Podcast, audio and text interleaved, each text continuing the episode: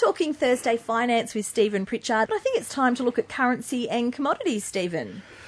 Yeah, Sarah, currency and commodities this week. Um, the gold price was up uh, $21.12 on the week to $1,701. Uh, the copper price was down $72.86 a tonne to $8,752. And the crude oil price was up $6.65 a barrel to $89.76 a barrel. Um, the Australian currency um, fell almost across the board this week. We're down um, uh, 2.9 cents against the US dollar to 77.67. Mm. Against the Great British Pound, we're down a cent to 54.94 pence.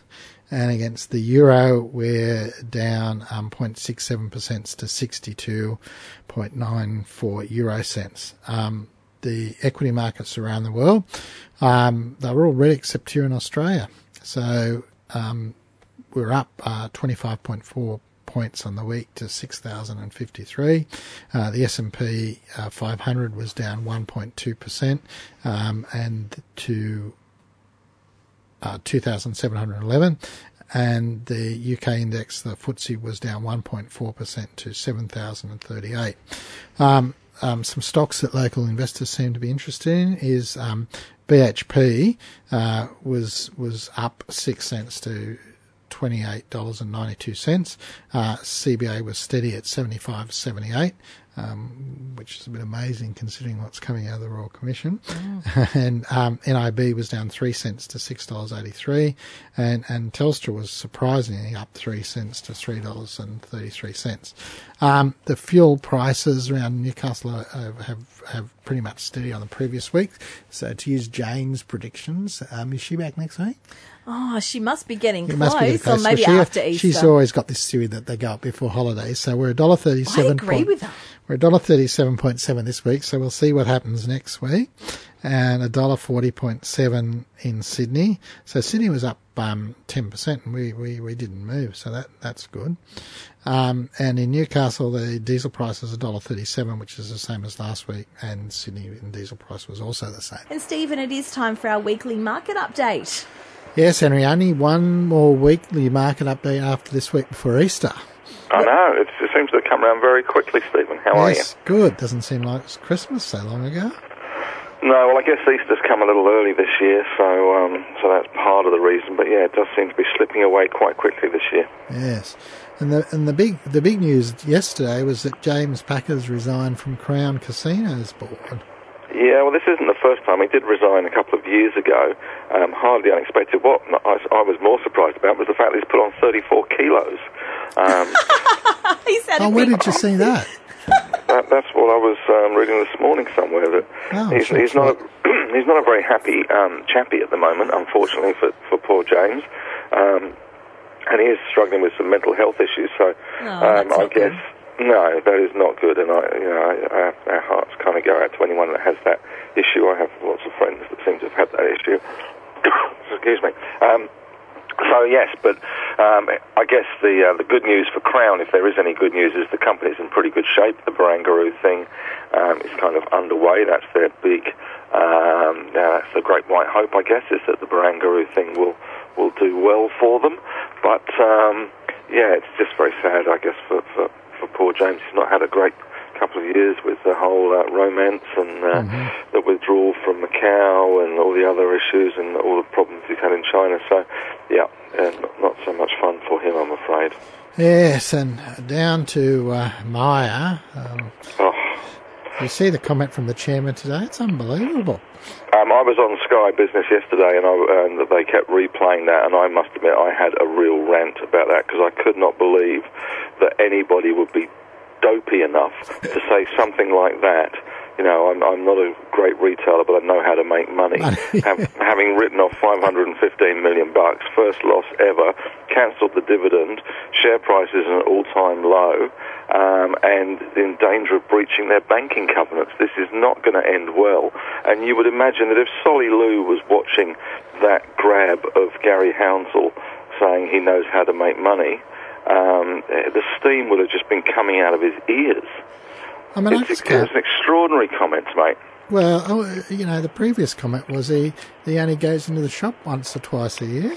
Well, that's that's he's not the only one. I have to say, it looks like most people only go into the shop once or twice a year. I, I actually had the unfortunate experience of going into Myer on Saturday to buy a dinner shirt um, for a, a ball thing that I was going to, and. Um, the girl behind the counter, after waiting for 15 minutes to try and ask if they actually sold them, had no idea what they meant. Now, I was probably close to the only person on the entire floor um, and the place was deserted. And this was in one of their so-called flagship stores, which under Richard Umbers they spent 310 million dollars making it schmick and state of the art. It was deserted. The place is just terrible. There's nobody around. There was no service. Uh, it was it was just and the thing hasn't changed in you know 25 years. It's still mm-hmm. the same old department store that it was years and years ago.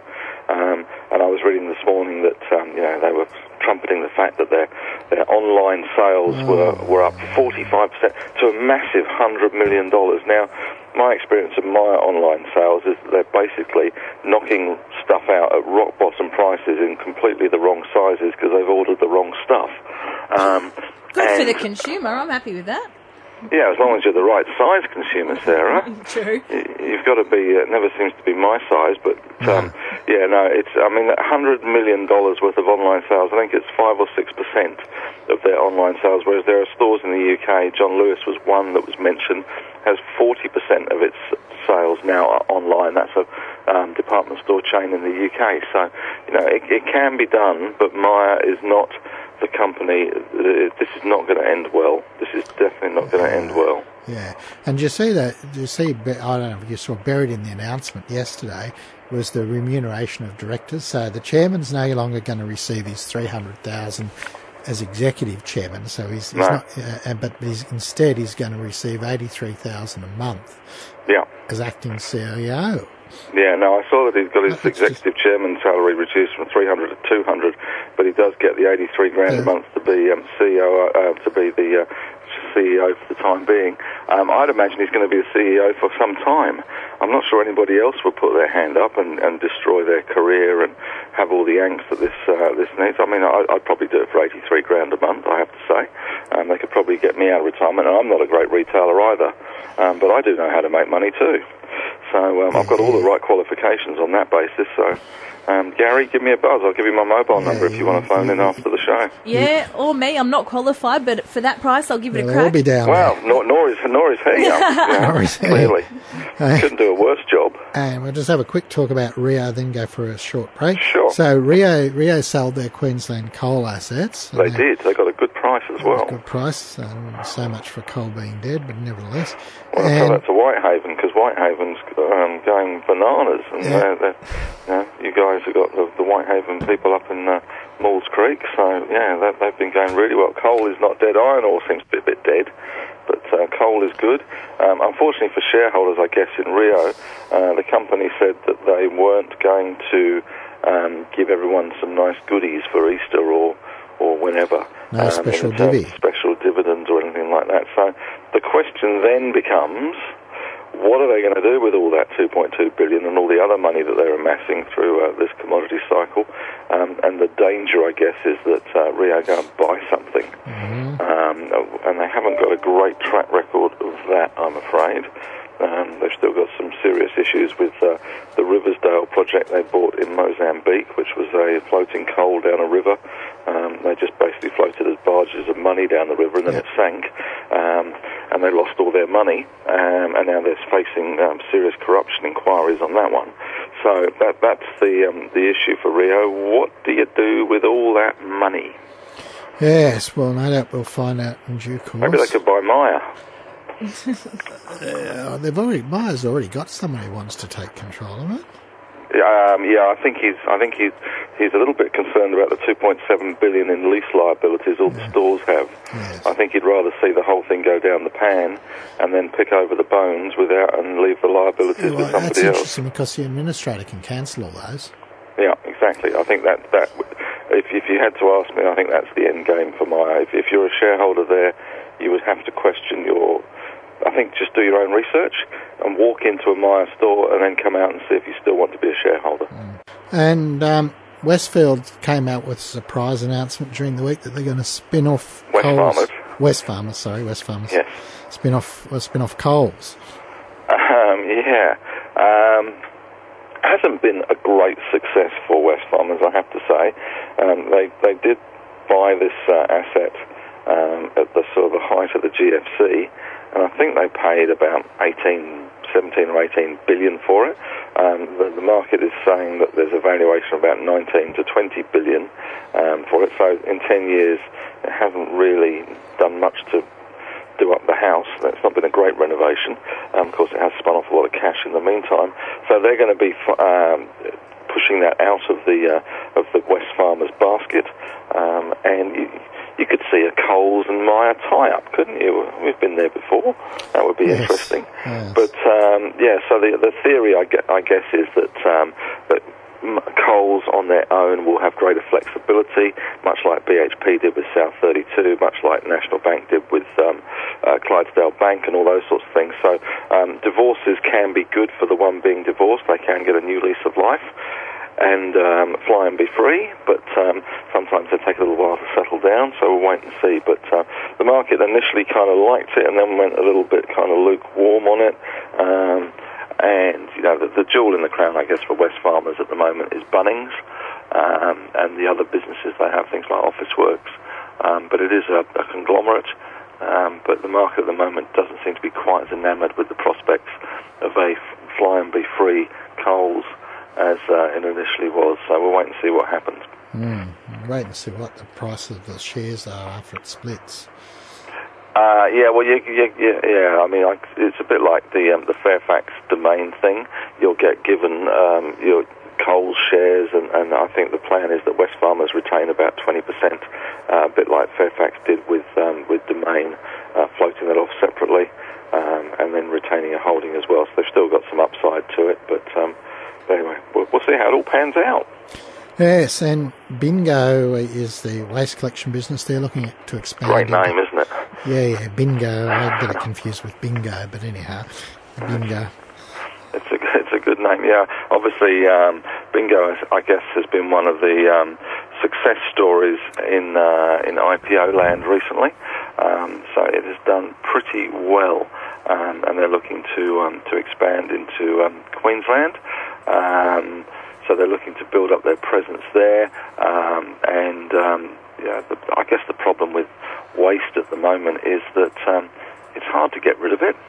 Um, e- even shipping it off to China is uh, put a ban on it. There's landfills hard. Um, you know, there's been uh, some some allegations and some in, you know some some press speculation on New South Wales um, waste uh, disposal going into Queensland or you know, vice versa. So it's um it's a it's a it's a contentious issue, I guess. But uh, Bingo seem to do it better than most. Um, and um, you know the share price has done pretty well since listing. You know it was sort of a dollar sixty, and now it's two dollars seventy. So um, it has done pretty well. It does bounce around a bit, but um, it's it's been a good story. But it's just where you put the stuff. Well, at least at least their name kind of relates to to what they do, unlike Bapcor and other things like that. I know Bapcor. I know Bapcor. I worked it out. Oh, did I you? worked it. Yeah, I did because it used to be called Burston. Yes. So Bapcor is uh, was Burston Automotive Products Company. Oh, okay. Yeah, I worked it out. Well done. You get It a took, took me, prize. it took me a long time because, like you, I was I was I was completely bamboozled by the whole um, Burston into Bapcor, and then it kind of the, the penny dropped. Okay. Yeah, there you go. And then the pennies dropped at Fonterra. Well, The the, the, yeah, the the penny has dropped. the They, they had a um, they had a, a bad set of numbers the other day. Um, they've had some issues in China, which is you know it's a bit strange. There's been a lot of people that have gone up to China and made an awful lot of money up there, especially stocks like A2. Um, and there's a lot of stocks here that have got plenty of promise that they're going to make a lot of money up in China. Unfortunately, Fonterra um, not one of those, um, and um, yeah, no, it hasn't worked out. The CEO has uh, fallen on his sword, stepped down. Um, Fonterra runs uh, ten and a half thousand shareholders who are the farmers, um, and um, they bought a asset called Beingmate, which was the market leader in the Chinese infant formula business. Um, unfortunately, I paid 756 million New Zealand dollars for that near 20% stake, but unfortunately, their Beingmate's market share has been shrinking big time. They used to have 70% five years ago, now they've only got 2.5%. So what Fonterra has lost, A2 Milk and others like Bellamy's have been making up. So one man's loss is another man's gain. But uh, certainly, yes, the, uh, the CEO has fallen well and truly on his milky sword. He's no longer the Milky Bar kid. yeah, well, Fonterra was seen as the great dairy company. Well, it seems to have similar problems developing there as well. Um, yes, yeah. And So, then talking about problems, it appears that uh, one of the banks, at least, has been selling uh, income protection policies to the unemployed and people on pensions. well, I, I think it's fair to say that none of the banks have covered themselves in any glory at the Royal Commission.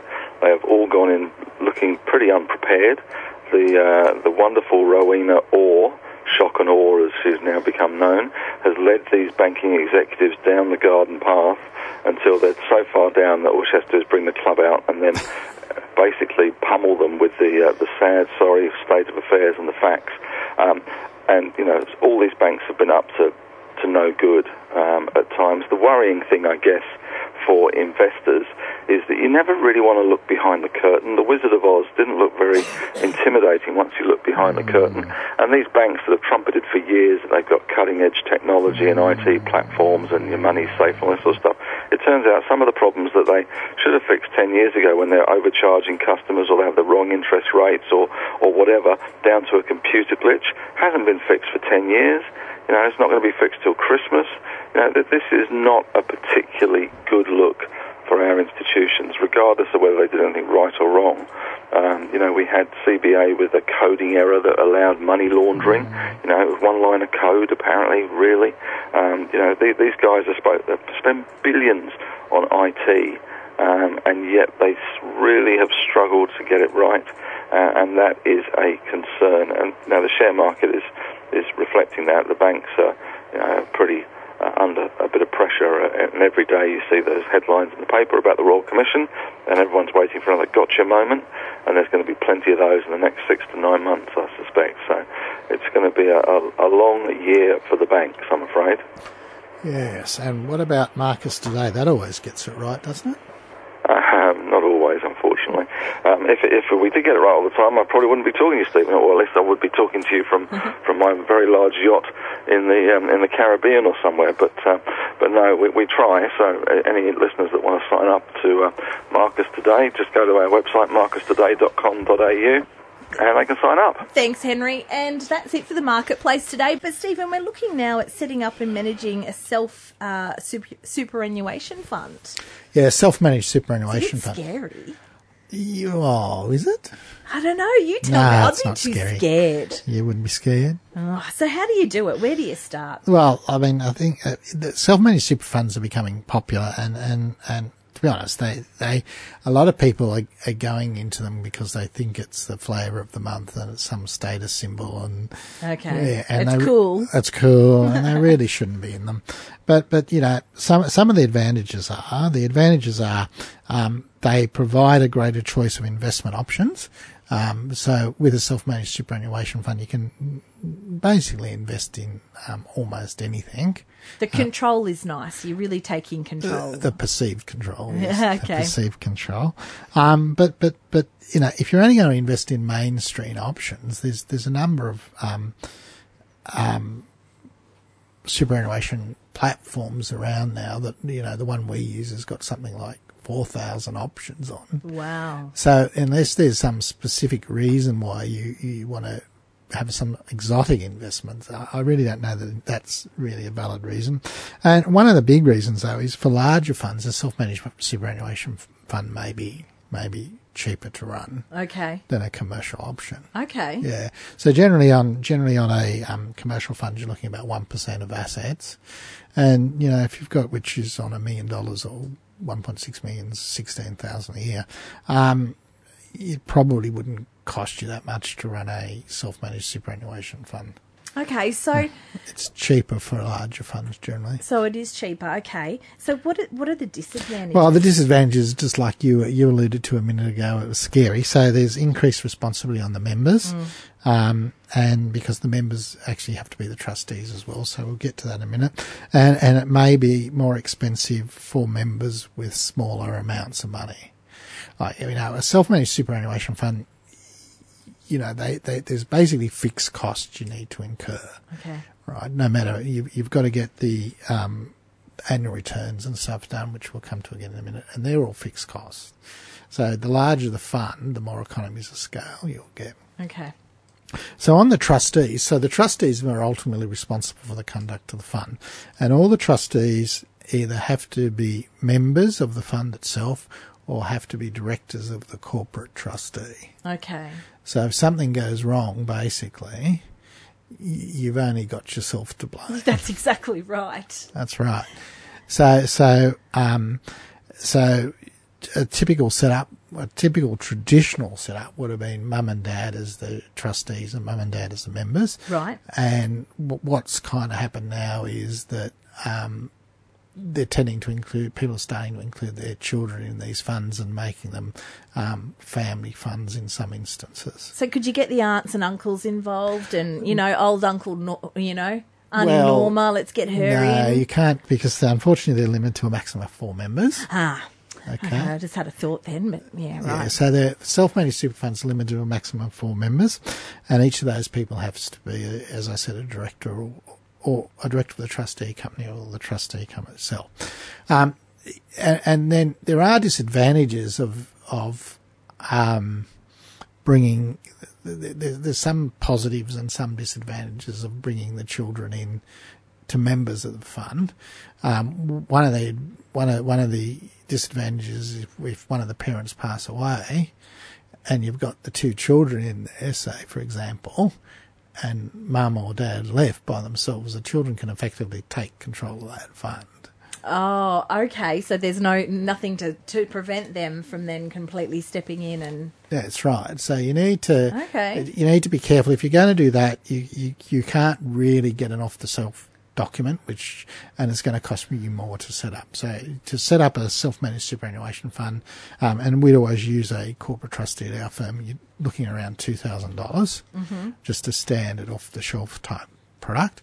Um, but once you start having to make special amendments to the trustee for bringing other family members in, the costs will rise. okay. So I- I guess how much money do you need then to, to think about setting up a self-managed Uh, superannuation look, fund? ASIC, ASIC, last time I had a look, is telling people $200,000. Okay. I think it's not as simple as that. It depends on the person's circumstances and what they want to do. It may be worthwhile, it may be worthwhile someone with a balance of $50,000 setting up a self-managed superannuation fund.